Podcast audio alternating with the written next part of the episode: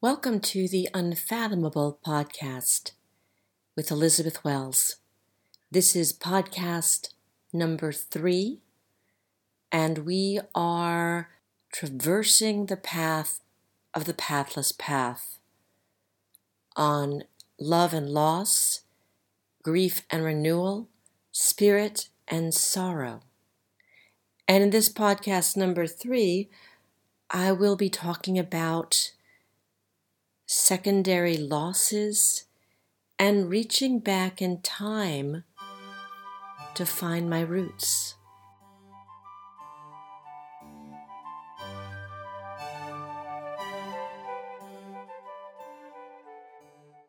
Grief comes in waves, people say. But I say it's often like one long tsunami, untethered, unmoored, I'm on a boat at sea with no motor, no sails, no rudder, no oars. It's the middle of the ocean, the middle of the night, and there's no land in sight. Occasionally, people may show up, row by in their boats for an instant, or be like a mirage in the distance because I know they don't understand fully and they won't stay. Many leave permanently. They walk away, part of what's called secondary loss. The losses one experiences after the great initial loss. It's when you lose family and friends who don't understand, can't understand those who want to fix you, which only makes it worse because although you may feel broken and your heart sick, you're not sick. You are grieving. You are grieving in a world that doesn't understand, so you become more isolated. Secondary losses are not just in the people who leave your life or who you distance yourself from because of their lack of understanding or compassion. But secondary losses also include financial loss for some, loss of homes for others. Sometimes people suddenly have to move out of their homes, or they live with the thought or threat that in a few years they may have to leave while struggling and scrambling in their minds to figure out how they can stay where they are or find roots on what feels like an alien planet now without their loved one. Very often, a sense of life purpose and direction is lost. We no longer understand what life is about. Maybe we never did, but it's worse in grief. Oh, and, and grief robs your brain cells. I call it grief brain because your brain and concentration power goes out the window. It's truly affected and diminished. After one therapy session I was in, I was told to go home and rest. But instead, I had a lot of energy, and so I went home and I started to run a bath and clean the kitchen and make a soup and take the dishes out of the dishwasher and make a phone call, and then suddenly I remembered the bath water. By then, it had flooded three rooms and washed out into the garage. I quickly turned off the stove so I wouldn't burn down the house. I cleaned the floors and I so wished my mom was there to tell her what a crazy time it was and to laugh with her about what I just did. But she wasn't there, which made it worse. And then I finally rested. Another time, I backed my car into the garage door. Another time, I drove through a stop sign and then a red light. These behaviors are not typical of me. But during this grief, they were. And I had to be extra careful. I met one woman who told me it took her three years to get back, to start to get back, her fuller concentration. This is your brain on grief. Grief brain. When you are so exhausted, because the emotional work and what you're going through internally, no one sees. They wonder what you did all day. Dare you tell them you laid in bed half the day or the whole day? Because you're still recovering from something you did yesterday? Or you were knocked down by something somebody said? Or because you went somewhere and it reminded you so much of something with your loved one that it just knocked the breath out of your body? It takes work. Grief. You wouldn't think, huh? Secondary losses zap your concentration, your energy, and your motivation to want to do anything at all.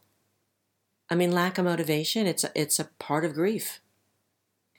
This is my experience, and this is what I've found out from countless others and from grief counselors.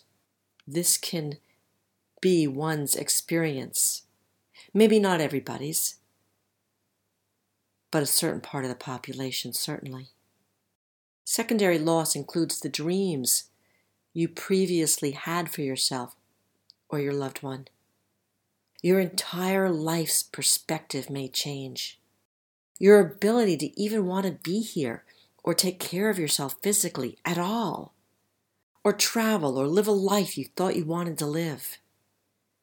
It may all go poof into thin air. Who you were before is different. You may not know who you are anymore at all. Places you enjoyed before may suddenly bring post traumatic memories, or sadness, or regret, or joy, if you're lucky. The first time I went to California after my mom passed, I was a mess. Because I didn't get my mom back there. Because I had so many memories with her of certain places I had been with her there because I missed making new memories with her there. And it it hurt my heart. It haunted me. I wept. I wept on seeing the blanket of purple flowers that covered my friend's yard, his home that I never got her back to. That I thought I didn't know how to get her back there. You know, with her older body, and, and so many things that, that were going on in my head of whether his house would be right for her. And when I got to his house, I realized it would have been okay if I could have figured out how to get her there. And for me, though I can hear my mom saying, I'm seeing it now through you, I'm seeing it with you, don't worry about this, have no regrets. But for me, when I was there, it was a huge regret. It was a huge sorrow. I couldn't get past looking at anything without wanting her there next to me. How I travel now is a loss for me because I called her from every airport I was in, every hotel I arrived to. And now she's not here to call and to hear her voice. Fear, anxiety, and terror may suddenly creep into your day or explode full on into your life minute by minute on awakening. The list of secondary losses goes on. So you're alone on an island or a boat adrift at sea. And sometimes the people you want to be there for you so much aren't, and they can't be. Sometimes their comments are so unconscious that they are unknowingly they are unknowingly belittling your grief. Or you feel belittled by the intolerance of the people who you want to understand the most. It just adds to the hurt and the self questioning and the doubt so many of us carry in grief. I know too many people don't know what to say, and that's okay. We'd rather someone say, I don't have the words, I'm so sorry. I'd so rather hear that, and I speak for a lot of us, than for someone to try to make it better with some overly used platitude or cliche. I know people want me to be better, whatever that means, but you can't make someone better or push someone into better or through grief into some other mythical happy side of it because there's no other side of grief to get to. It's a part of life. Right now, it's a part of life I hate. We hate it. But we're in it. And we're learning to take care of ourselves in it. And we're learning to love ourselves in it. And it's the hardest thing we've ever done. One of the hardest things, aside from losing our loved ones. And I use the words you and I and we interchangeably here because I know I'm talking for others. Too often we find ourselves drowning in platitudes shoved down our throat by the greater culture.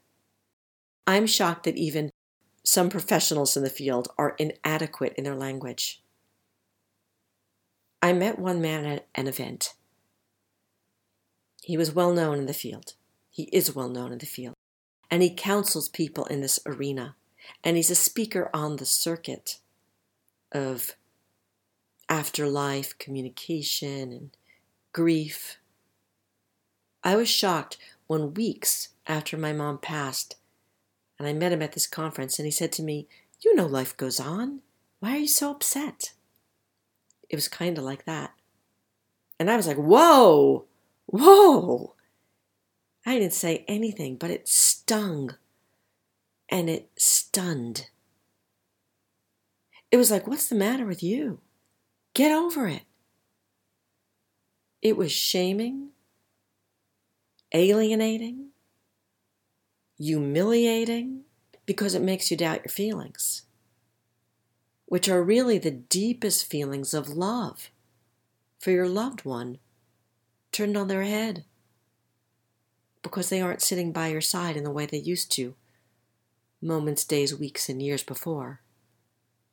And even if there is more beyond this world, it doesn't mean you don't mourn or grieve. I remember a great mentor after my dad died said to me, You might as well grieve now, because you're going to grieve, whether it's now, five months from now, five years from now. And now that I'm in the depth of grief, I would say, or the rest of your life, I don't know. Years and years after my father passed, I don't sit here grieving him anymore, but with my mom, things were different. In fact, I had this dream of my dad after he passed. He was sitting by the ocean on some rocks, and he was wearing shorts and a short sleeve shirt. It was a warm day, obviously. There was an ocean breeze. And there was another being sitting next to him that was kind of cloaked, almost looked like a, the cloak of St. Francis, the St. Franciscan monks. And my father turned to him in the dream and said, I don't get it.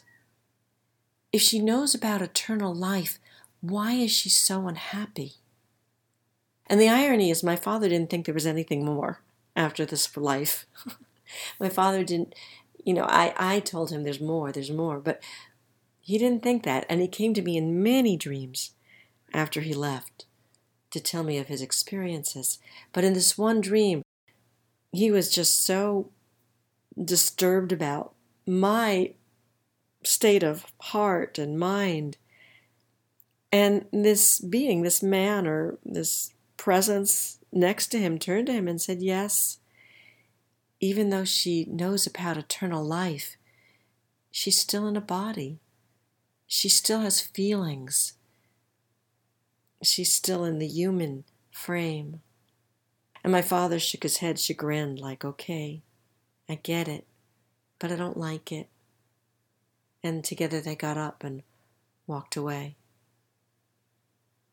So many platitudes and inadequate language and the positivity movement. Don't get me started. I'll address all these in another podcast and how to really comfort grief. But here's one more I want to share with you. You're never alone. You're never alone. I've had so many people say that. And maybe spiritually, I'm not alone. But yes, I'm very alone. I'm very alone. Are you there in the middle of the night? or first thing in the morning when I wake with terror? Are you here to lie down next to? To feel your head next to mine or to know you're breathing in the next room? Are you here to comfort me or for me to give comfort to you? A connection that defies connection. Are you here for breakfast, lunch, or dinner? Or to call to when I need to talk or hear your voice? Or check in with, or come home to, or come back to? Or to say, What are we having for dinner tonight? Or let's go out? Or look at the birds? Or isn't that sunset beautiful? A friend once said, Why don't you go out walking? Because I used to go walking more. And I said to her, Because there's no one to come home to.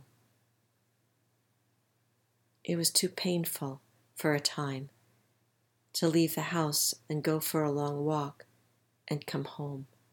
And it was hot where I live. Too hot to walk sometimes. Thankfully, Thankfully, a few friends in faraway states said, You didn't just lose your mom. Your whole life is gone as you knew it. Everything in your world went poof. They got it, and I felt reassured because I was seen and validated. I wasn't going crazy. What I was feeling had a reality to it for me in the moment. And this kind of validation is huge for those of us who are suffering in this way. Otherwise, we end up feeling more alone, pariahs in our own grief process, mistrusting ourselves, stuck in the dark, and even more scared and unmoored from this world, floating out at sea or on an island with no human connection. Imagine being locked in a closet with your face against the wall and clothes and clutter everywhere, and you can hardly breathe. And you're scared. Now imagine someone is able to squeeze in there with you, and their very presence doesn't crowd you, but soothes you. And they don't say a word, but they're sitting with you and the closet widens a bit. And then you feel their hand brush against yours, or maybe they pat your shoulder, or you're able to lean on them, and your body literally starts to calm. Because grief is physical. My cells felt like they were on fire not being able to hug my mom and see her and touch her and play with her. So when someone comes to sit with you, and you know they're breathing even in the next room, it's a human connection. And maybe they quietly say, they will stay with you for as long as you need, for as long as you want, for the rest of your life and all of your days, for as long as you're sad and hurt. And they don't push you to be out of it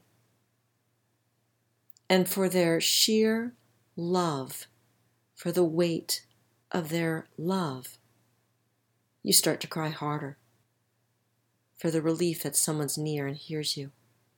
Tears of grief are often mixed with tears of love, gratitude, peace, beauty. And maybe later, maybe a long time later, you have no idea of time because time has no meaning anymore. You could stand up or move in the closet or turn the light on or reach for the knob and open the door. And no one can do that for me but me. But you can sit there with me, with us, widen the closet and let us be. People talk about letting go, moving on. But there is no letting go there's only a letting be. I was at an event a few months ago, and I had an encounter with two different people. The first woman came up to me and said, How are you doing? interrupting a lunch I was involved with. She said, Your mother would want you to be doing your creativity because that will give you joy. She said, You pushed me away last year. You know I'm your friend. And I'm thinking, Friend? Has this woman reached out to me once in the last year? Once. And when I met her 17 days after my mom passed the year before, one of the first things she said was, Are you cleaning your mom's closets out yet? I was so appalled and so shocked that I walked abruptly away, telling her I had to attend to something else. So, yeah, in that moment I cut her off because I couldn't breathe and I needed to survive. And I quietly reminded her of what she said. I said, 17 days after my mom passed, you asked if I was cleaning her closets out. And she startled back a bit and said, Oh, I don't remember that. And then she just continued and blabbed right on. You know, well, your mom would really want this for you. She really wants you to be happy and, and, you know, go back to your creativity and that gives you joy. And please don't tell me what you think my mom wants for me. That's what I wanted to say to her, and a lot more. I was so glad when she walked away. I had to get up because my heart was literally crushed and I was dizzy. I couldn't find my bearings, like somebody was again shoving, proselytizing to me about how to be. Not seen, not heard, my pain tucked away, which is not what I or we or you, if you're grieving, want or need. So after this first woman came into my face telling me everything she thought she needed to tell me about how to be in my grief, or how to move on from it, Another woman the next day came and she simply asked, How are you doing? And the way she asked was an invitation. I could feel it, not consciously, but we ended up sitting down and talking. And tears streamed my face as I told her how I really was. And at one point I'd said to her, I'm so sorry. I'm so sorry to go on about this. And she said, Please don't say that. Please don't say you're sorry. Please don't apologize. It's authentic. You're authentic. I miss that. That's what she said. She missed authenticity in this culture. She missed somebody who was just real with their feelings in the moment without having to say, I'm fine, and gloss it over and be positive. And at one point, she told me she lost her mom the year before. And I said, I'm so sorry. I'm so sorry. And she waved her arm and said, No, it's okay. I didn't have the kind of relationship you had with your mom. And I was able to deeply reveal myself to her and feel seen and honored and loved. And she appreciated it. She was relieved to hear what she called authenticity. I don't know, that was her word. And we both left with fuller hearts in the quiet of that sharing. It's remarkable how listening to someone helps. It's not much else that does. A friend one day said, I feel so helpless. And I said to her, Your helplessness is what helps me. And it stunned us both that I said that, but it was true. How it came out, how I said it to her. And she got it. She got it. She was relieved to hear that. That she didn't have to do anything, that listening and loving was enough. And it's that kind of listening and loving that still makes me weep because I feel received in that. And my mom was like that in her end years. And it's rare. It's rare. And when that kind of listening occurs with deep intimacy, it helps you feel tethered again. Because most days I feel untethered. I wrote this. It's called I Am a Feather. I am a feather wafting in the air since my mom left this world. Nothing to hold me here or there, no cords anywhere. I don't fly on my own volition. I don't spread my wings or have a mission. I waft and float on the winds, waiting for my mom to come with her love that tells me she is here, that she did not leave or part. I still waft and am a feather, looking for my mom in all kinds of weather, waiting for her to return, or my return to her waiting for love to lift my heart or let me sleep, waiting for the time when I no longer weep, waiting for the time when my mom and I dream together again. So, how do you start to feel tethered? So, how do you start to feel tethered again? Well, nature, when I could get to it, often made me feel less alone. Seeing something extraordinary in nature, you know, bobcats in the wild, going through the backyard, or a great horned owl, that just took me right out of my grief and into something, some connectivity. I mean, to nature, to a greater world, I don't know. But that was momentary.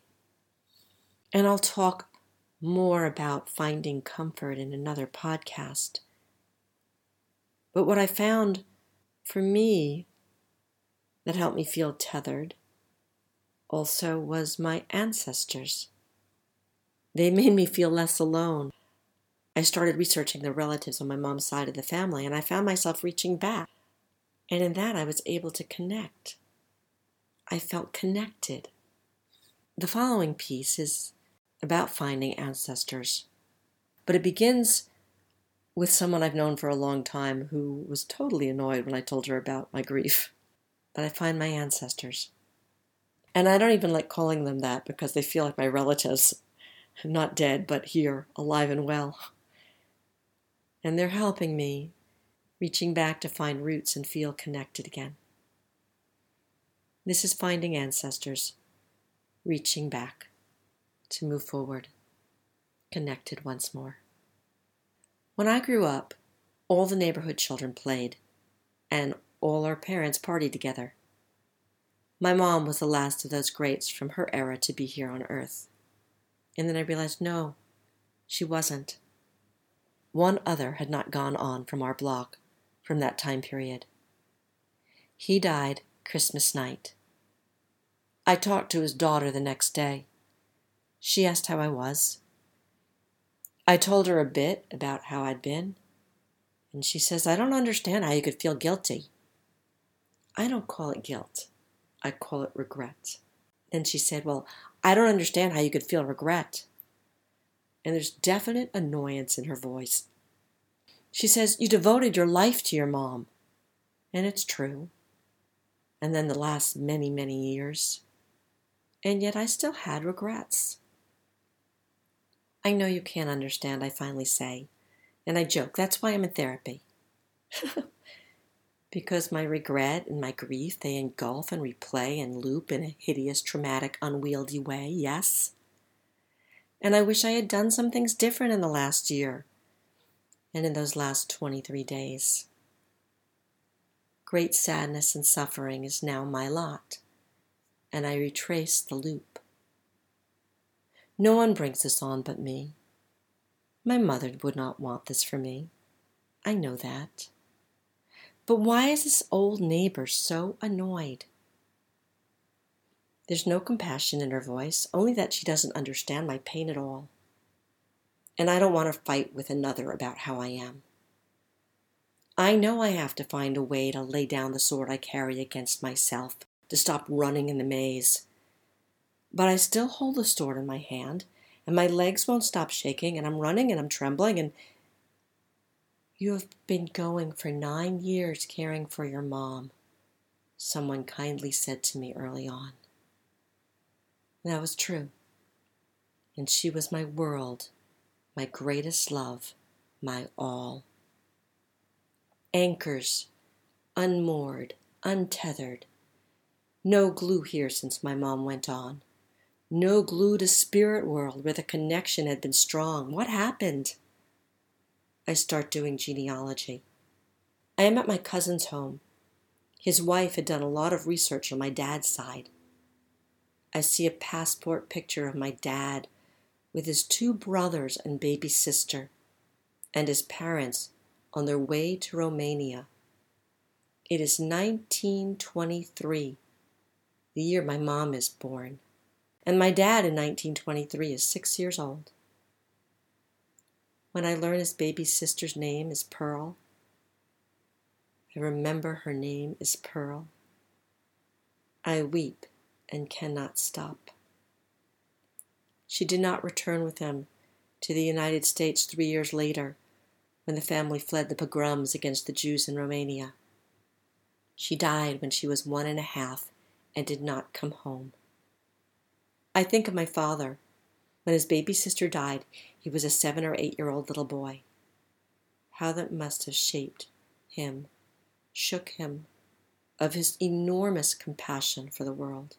He was the most compassionate person I ever knew. He didn't have to force his opinions and thoughts, he was the deepest listener. He would come up to me at times and just say, It's okay. Everything's all right. Everything's all right. When I was hurt. And now I weep and I weep, feeling the pain of his heart thinking of how he must have wanted to comfort his own mother, too. Did he feel at all responsible, as often little children with magical thinking do? I think of my grandmother and how she lost her then only daughter, her first baby girl, and I cannot stop weeping at what must have been her grief and of her having to carry on. She had more girl children and one boy child after they returned to America. But the passport picture of that little girl, her first beautiful girl. My research continues on. I think of two different sets of grand and great grandparents in the late 1800s and early 1900s on both sides of the family who were divorced, when divorce was an uncommon thing. I remember the stories of my great grandfather, who died when my mom was only six years old. He owned a handle and spokes factory started by his father. Word on the street is that at one time he made bats for Babe Ruth.